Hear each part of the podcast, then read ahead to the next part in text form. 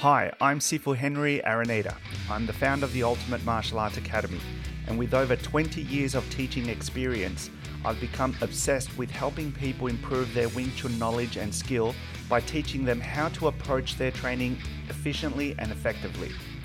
I've created the Wing Chun by Design podcast to give you step by step strategies to take your Wing Chun to the next level. So, guys, let's get started. Hi, guys, welcome back to another episode of the Wing Chun by Design podcast. I trust you're having a great day. And today, guys, for this episode, I'll be discussing safe distance. Okay, so what is the safe distance? How long should it be? Okay, I believe it's very important for you to understand the safe distance concept when training so that way you can build good habits if ever you need to fight and defend yourself. All right, so let me share with you. In my experience, safe distance should be the length of two arms, or basically two steps away from your training partner. Okay? When you practice, this concept will help you determine the how far your training partner should stand from you in order for you to see the attack come at you. And then this way you build the habit of not allowing anyone get any closer to you. Okay? Because if you allow your training partner to always feed you the attack from arm's distance, then guess what? You will transfer that into your daily life. If you have a stranger approach you, you'll be okay with them standing that close to you because you've built that habit Okay? But if you train yourself to not allow anyone, any stranger, get any closer to you, right, from except from two steps away, then you have a greater chance at protecting yourself. You can look online. There are plenty of YouTube videos where you see sudden attacks happen on the streets or public transportation, and they always happen when the attacker is very close to the victim. Now, two steps away should be the rule of thumb. So that's tip number one. Two steps away or the length of two arms. When you're practicing your Wing Chun techniques, that distance will help you see what's coming at you and you'll have a better chance at intercepting and counterattacking. Okay?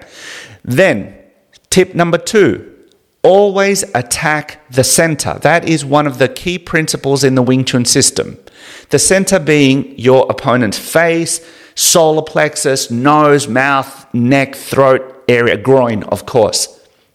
When you have someone feed you the attack, you need to learn to obviously protect yourself. If you're my student, you know that. The first thing I teach my students is to cover, to protect themselves. Then you can worry about counterattacking and uh, hitting the center. Now, let's say we're drilling a very basic Wing Chun drill, Wing Chun technique, which in applied Wing Chun we call it hooks and uppercuts.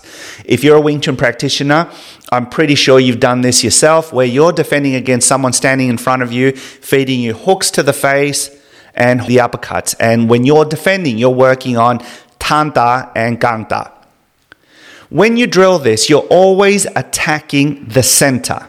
The aggressor, or in this case, your training partner, is feeding you hooks and uppercuts to your face and ribs, but you do not want to have your main focus, your eyes go to the hand, to the hand. You want to be always focused on hitting the center. If you're first learning this drill, you will make mistakes. All right? And that's tip number 3. Don't be afraid to make mistakes. Let's say someone's feeding you 10 attacks. And out of the 10, and you're brand new at it, you make six, seven mistakes out of the 10. Don't be discouraged. That is part of the learning process. Just keep at it. Because in no time, those six or seven mistakes will turn into three or four, then two and three, and then maybe just one mistake out of the 10. And eventually you'll get to a point where maybe you won't even make a mistake. So the main focus is to be confident that you can stop the attack, hit the center, cover, intercept whatever's coming at you, and build your confidence, understanding the distance, and not be afraid of someone swinging at you or in this case, attacking you. Now, why is this safe distance so important? See, if you and I are about to fight, and I'm standing in arm's reach, and I'm about to go, I'm about to launch my attack. Question Do you know where I'm about to hit you? You have no clue. I could punch your face, go to your solar plexus, to your ribs, to your groin, to your shin, to your knee, to your foot. You have no idea. So you cannot risk saying, ah, oh, I think it's going to come to my face, I'll do this, because you may walk into a completely different attack and be hurt in the process. So I always tell my students when training, in self defense, in real fighting, you have no control over your opponent, but you have full control over what you do.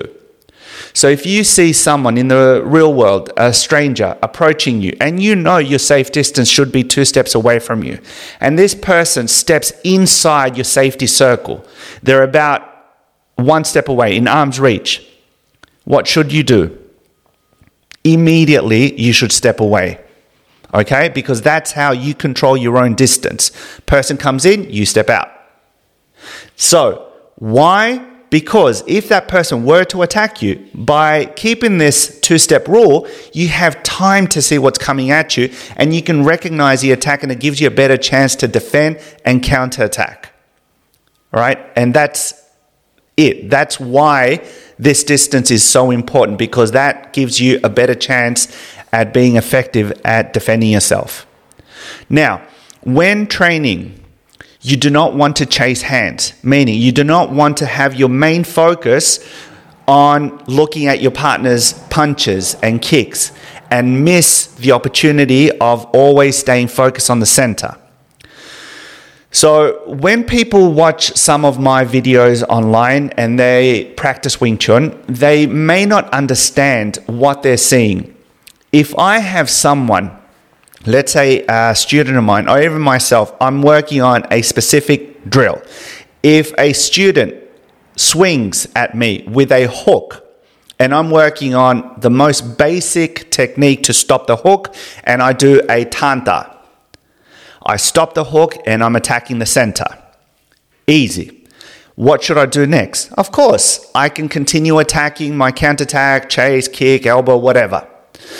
But that is not where the training stops. You need to keep working on becoming reflexive. And this is where most Wing Chun students do not understand what they're seeing in my videos.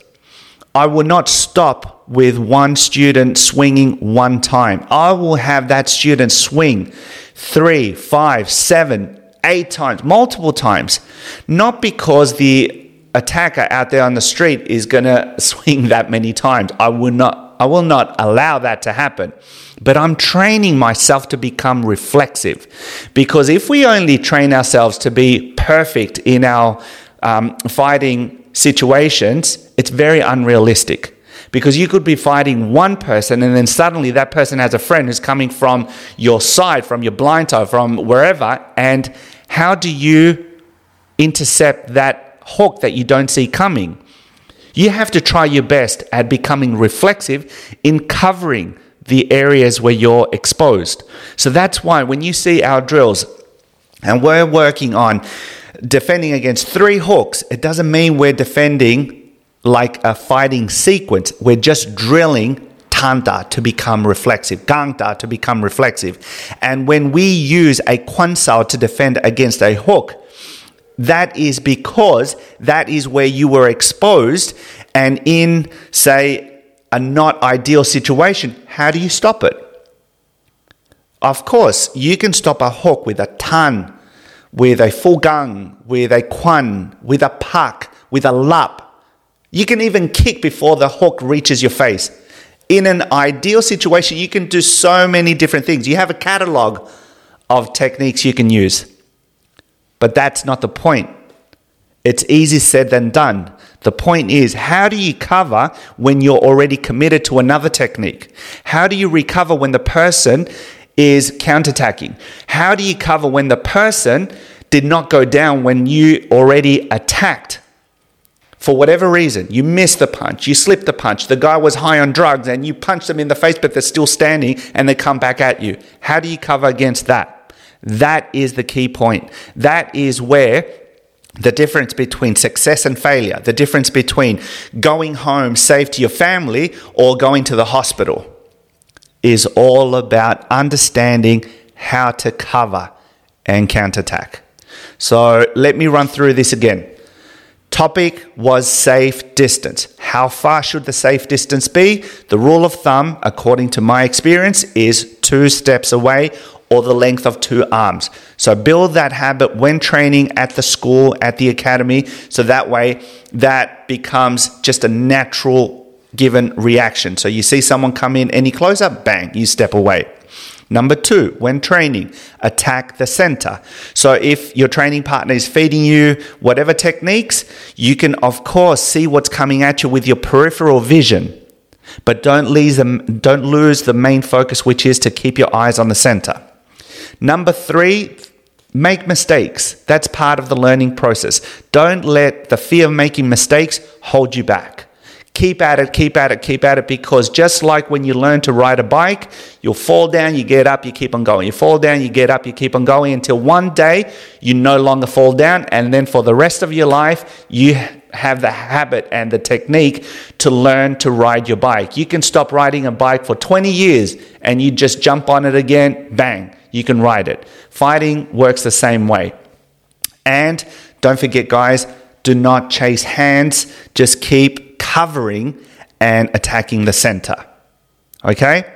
So, guys, that's it for today's episode. I hope every tip and strategy that I'm uh, teaching you and helping you with takes your Wing Chun to the next level. All right, if you're watching us on YouTube, check out some of my other videos, the how to's, the tutorials, and the demos. So that way you can see how to actually apply Wing Chun. And I will leave on the description below the link to my online uh, academy, to my free introductory applied Wing Chun course. Check it out. There are plenty of videos there that you can learn from.